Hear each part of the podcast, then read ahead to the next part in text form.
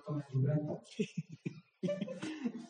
Jadi ini kita masuk ke topik kedua ya. Topik kedua, yang topik sebelumnya di video sebelumnya kita bahas tentang perceraian itu apa kemarin Pak? Em, kita setuju percaya. Oh, kita setuju perceraian dengan pembahasan yang super duper Dari bapak narasumber yang bapak narasumber dan ibu narasumber yang masih ada di sini. Ya. Hmm, Kita sekarang masuk ke topik kedua, Pak. Iya. Topik kedua ini adalah ya kita setuju poligami. Kita ya. setuju. Kita setuju poligami. Semoga istri saya tidak melihat video ini. Sebelum Pasti akan sebelum kita bahas, Pak, kita harus eh, tanya ke narasumber dulu. Iya. Sebenarnya poligami itu apa sih? Sebelum kita bahasnya mulai ngawur, Pak ya. Iya. Tapi saya punya pendapat pribadi, Pak. Iya. Kalau saya pribadi sih, meskipun judulnya kita setuju poligami, Pak. Di pendapat saya itu saya tidak mendukung poligami, Pak. Iya. Nanti kita bahas ya. Oh, nanti. Dari narasumber dulu coba. Kita nyari premis dulu. Nah, kita ini dari narasumber dulu. Bu, gimana Bu Ustazah sebenarnya? Kalau saya pribadi, Ini dari perempuan, pribadi apa dari segi Eh, teori, Bu? saya pribadi dulu Oh, ya. dari pribadi dulu. Pak. Alasannya. saya pribadi dulu, Hmm. eh, saya setuju. Hmm, Karena Kenapa? sebelumnya saya mempelajari meskipun nggak banyak. Ah, awalnya ya juga, ah kok ini sih? Setelah saya pelajari dari segi sejarah, terus saya pelajari dari peneliti Barat itu justru malah non Muslim perempuan yang meneliti poligami itu, karena dia awalnya juga eh, melihat ini kejem, terus diteliti malah dia yang setuju. Itu saya saya baca itu dia dari sisi sosial dan medis. Hmm. Tuh. Oh, betul. Jadi yang pertama dari sisi agama ya. Hmm. Ini kenapa kok saya setuju? Karena saya belajar dari sisi agama itu eh, kronologinya Islam memperbolehkan poligami itu kan awalnya karena sebelum zaman ada Rasulullah itu kan malah perempuan Iya, diperbudak. tanpa status itu ya. Perempuan bisa diperjualbelikan gitu kan. Ini Terus, menarik Pak Desta. Menarik. Banyak kan perempuan kan nggak mau poligami. ya. Iya, padahal ini. Oh iya, Bu Yusuf. Embel-embelnya. Oh, embel-embel. Aku dinikahi sopo terus gelem poligami kan ya enggak. Oh, gitu. Ada syaratnya maksudnya. Enggak serta merta Pak. Ah, iya. Mau saya kenalkan yang mau poligami juga mas. Nggak jadi wis.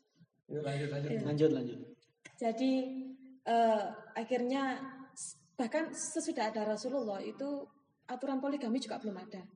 Tapi karena apa sering terjadi perbudakan perempuan dan jual beli akhirnya turunlah saya lupa ayatnya bahwa boleh beristri satu atau dua atau tiga atau empat tapi kalau kamu tidak sanggup adil maka lebih baik satu Oh iya, Itu ayatnya. satu.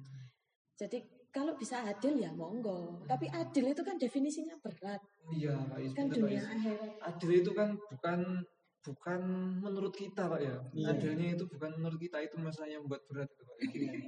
Jadi Iya. definisi adil di dalam poligami itu adil menurut si perempuan ini ini kasusnya dalam poligami apa menurut si laki-laki pemberi nafkah Oh, menurut hukum syariat Ya, hukum syariat ada sesuai hukum berat Pak, Pak. Enggak semuanya bisa jamin nggak itu batinnya si istri nggak tersiksa? ngerti saya adil itu bukan ini Pak maksudnya. Misal Anda eh Pak Maksudnya misal Anda pu- punya uang satu ribu, Iya. adilnya itu kan bukan si A kasih 50, si B kasih 50, bukan seperti itu Bu ya. oh Ya, gitu Meskipun salah satunya itu kan itu ada adil dalam ekonomi juga seperti itu. Hmm. Cuman di aspek lain banyak lagi adil yang lainnya. contohnya contohnya setahunya aja Oh, apa? ini Ya, susah Pak. di luar finansial ya Nah, keadilan yang harus diberikan masalah hari misal eh, pembagian. ya hari. pembagian hari itu ribet juga misal ada tujuh hari ya nanti tujuh berapa hari. hari untuk si A misalnya si tiga tiga hari untuk si Bisa A satu. tiga hari ini, untuk si iya, B satu hari untuk si C. C. itu yang membuat saya ini pak eh, sebenarnya tidak mendukung poligami itu pak kalau istrinya maksimal empat ya istri yang empat kan mertuanya delapan kita bahas mertua delapan itu tiap hari aduh mertua dua aja kadang kita kita repot saya lo ya ini. batin ya ya. apalagi kalau mertuanya delapan Oh, Ya ya. tidak apa-apa, meskipun nanti kalaupun ditayangkan ini sudah jadi keluh Iya, kesah referensi. setiap manusia yang sudah punya Oh. orang tua bu. Referensi untuk teman-teman, kalau Nah. ingin poligami, siapkan Anda untuk mendengar delapan mertua yang delapan mulut. yang itu. Itu harus kita siapkan juga Pak ya sebelum ini. siapkan mental untuk menjadi meratua maratua itu. umar tua istrinya empat. Istri empat. Istri masih bisa di bapak ibunya. Atau anda mau nyari istri yang sudah yatim piatu alternatif ya. alternatif itu. Alternatif lain. Nggak apa-apa. Hmm, Terus? Keadilannya tadi eh, enggak mau lanjut yang menurut kesehatan eh, Oh, ya. oh ya ya Menurut kesehatan. kesehatan aja langsung medis ya. Ya. kok bisa ya kok Iya. ada ada kajian medisnya ya tentang poligami bukannya itu untuk yang laki-laki sehat-sehat aja itu Gimana bukan? Kalau secara medis kan perempuan ada hari stopnya. Oh. Ya, paham maksud saya. ya. Nah, sedangkan laki-laki kan nggak ada. Hmm. Nah, Nah, itu itu boleh. itu intinya seperti itu. Hmm. Makanya itu kan kalau dihitung-hitung satu bulan kan ada empat minggu. hmm. Jadi sinkron kan. iya Terus kalau segi sosial itu ini kan karena orang barat. Dia berkaca dari segi sosialnya dia itu di Amerika itu ternyata kesusahan mendata kalau kita kan ada anak harus sah kan pernikahannya harus sah Iya. terus ada anak ada Kalau akta di akte itu ya, kalau Ah. kalau lahir belum punya belum statusnya suami istri, jadi si anak itu nggak bisa dapat akte Ah, ah. atau akte atas nama ibunya. Hmm. Jadi ini Pak, kalau sampean pengen nyari lihat aktenya, ada nama bapaknya apa enggak?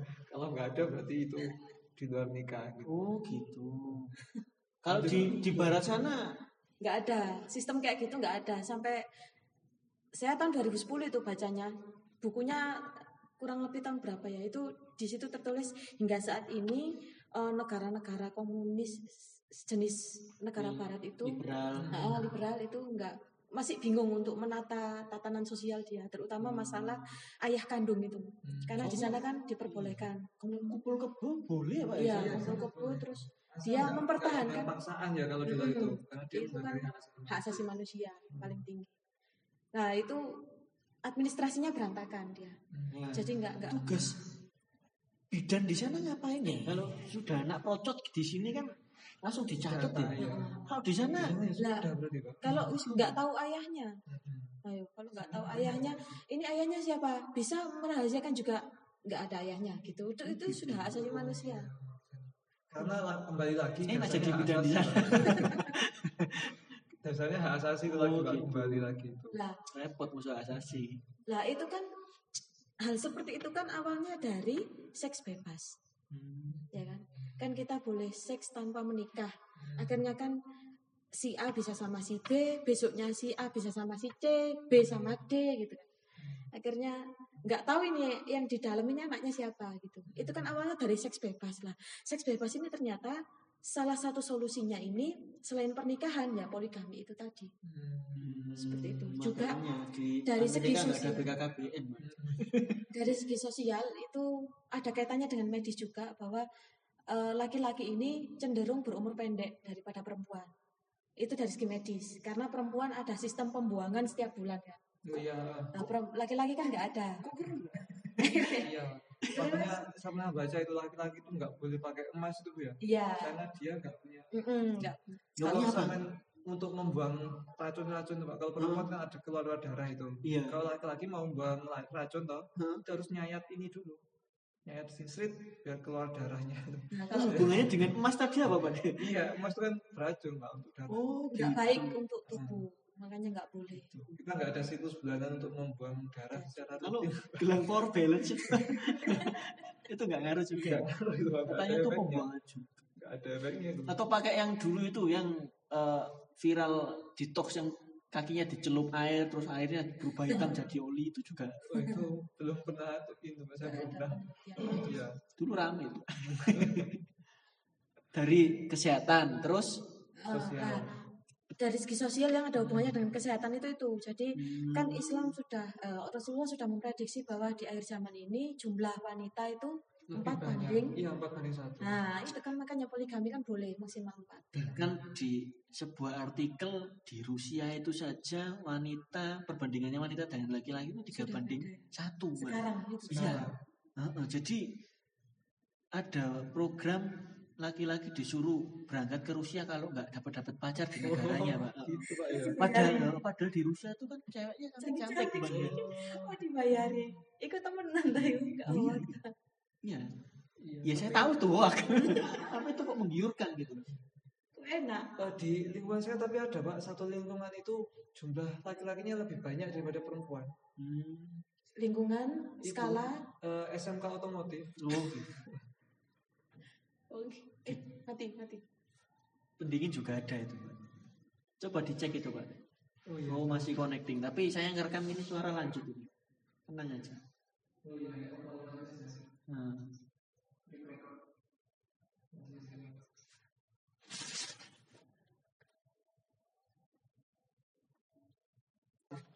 Tapi ini di luar konteks poligami. Saya ya. penggiat Penggiat, penggiat gender, Hmm. tapi saya setuju poligami. Di Amerika pun lebih baik kumpul kebo kumpul kebo daripada di poligami, Pak. Des. Katanya ya, katanya saya belum pernah ke Amerika, mentok ke New York, Pak. New York, New York Karto. Perempuan itu sendiri ya. Hmm. Dia misal menuntut ini Pak. Si anak kalau minta warisan siapa minta uang sakuan. Nasabnya jelas. Iya. Di sana ada sistem warisan gitu ya? Bukan hukum agama, hukum ini kayaknya. Kan. Misal si anak mau minta uang saku. Pak minta uang saku. Kamu tidak ada di akte. Di kakak juga nggak ada ini. Ya sudah jangan minta uang. Kalau kalau kalau kita punya akte kan si ayah bilang gitu, ini akte namanya bapak. Jadi, anu Pak, kerja di Dukcapil Amerika kayaknya lebih Lebih enak. lebih mudah kayaknya. Nggak perlu nyatet kayak gitu-gitu. Hmm. Bebas berarti Pak. Berarti kalau dia usia 17 bisa ini ngurus-ngurus sendiri lah kayak KTP sebagainya. Iya, bahkan umur 17 sudah bisa melaporkan orang tua ya. Hmm. Kalau hak asasinya dirampas. tidak di Kayaknya kalau di sana umur 17 bisa buat kakak sendiri, Pak. Tanpa orang tua. Mungkin boleh. Dari aspek agama sudah, kesehatan sudah, sosial juga. Akhirnya itu saya setuju. itu tadi Pak. Itu alasan kenapa Ibu alasannya Ibu Okta kenapa poligami itu setuju. Tapi kalau di poligami, kalau nantinya, kalau nantinya, ya amit-amit ya, mungkin poligami bukan bukan Ya, ini tapi mau, tapi kalau kualitasnya dia nggak perlu selevel sahabat lah, selevel tabiin saja saya mau. Tapi ada nggak tabiin level tabiin di sini nggak ada kan? Oh, Ya iya. Ya, pertanyaannya, pertanyaan, tapi ini kok Oh iya, sorry sorry. sahabat Nabi lah. Eh, di bawah sahabat, di bawah sahabat. Jadi setelah Nabi, sahabat, tabiin, tabiin, tabiin, tabiin. kenapa nggak dinamakan sahabatnya sahabat gitu? Itu Apa teman sahabat, runtutannya hadis itu pak. apa sobat sahabat gitu? Untuk meruntut hadis. Oh, gitu. Presiden sahabat saya ini. Ada tabiinnya. tabiin. Oh. Loh, kenapa ada? Kenapa levelnya tabiin? Maksud saya, Iya. ya karena karena memang Tabiin itu level kayak Habib-Habib gitu. kan? ya Ya, Gitu ya. Nah, itu kan mereka pasti poligaminya sesuai masih sesuai syariat tapi untuk zaman sekarang kan nggak mungkin mustahil Hmm. Nah, kalau menurut Bu Okta itu, saya pernah nge-share dulu itu yang poster ada program untuk kaum laki-laki ya, yang sukses berpoligami. Oh itu. Nah, itu kayak gitu-gitu tuh gimana? oh yang Sampai ini ya Ah, masih ada ada, ada yang meskipun- DPR itu ya Meskipun eksklusif ya. itu balik ke pilihan masing-masing sih pak selama istrinya nggak ada masalah atau kita kan nggak tahu masalahnya mereka berdua sebelumnya itu kan apa mungkin si istri sakit tapi Iya. kita nggak tahu kan apa Kita nggak bisa menjat Heeh. seorang Pak. harus tahu ininya dulu. selama selama dua kebelah pihak nggak di nggak merasa dirugikan ya Mm-mm. silakan Dan pertimbangkan mertua tadi ya, jawaban mertua tadi. Saya nggak bisa bayangkan, Pak. Kalaupun, kalaupun takdir bicara saya harus poligami. Tapi saya mikir bukan karena istrinya dulu, Pak. Yaitu mertuanya tadi, Pak. Pusing itu, Pak. Pasti berat itu. Ya itulah kesimpulan kita sore hari ini, Pak Is, untuk topik kedua kita. Berarti poligami itu diperbolehkan, asalkan itu tadi. Berapa? Ya harus pertama harus adil, Nah, yang kedua harus kuat Kuat mental. mental 8 mertua. Ya, kedua itu tadi. Terus Terus sudah itu Pak, apalagi Pak? Oh iya, Dan iya. Bu Okta mau dipoligami. Silakan Bap- Bapak tabiin di luar sana kalau mau cari yang satu silakan. ya casingnya ya kayak gini-gini. Tapi mau dipoligami, tenang saja. Iya. Ya, syarat dan ketentuan berlaku. Adilnya itu. Tingkat Habib katanya. Pak Des. Bunyi yang ada di bawah sini nanti ada. Atau email aja ke email sekolah kami. Nanti pasti. Ngawur. Enggak juga. Kita lihat nanti. nanti kalau saya peteng uteknya ya tak share gitu aja. Ya, terima kasih Bu Okta. Ketemu lagi di Snempot eh, edisi lainnya. Selamat sore. Dengan topik-topik yang ya. isinya lebih seru dan tidak ada faedahnya. Enggak berfaedah. Oke. Eh, Assalamualaikum warahmatullahi wabarakatuh. Guys, boleh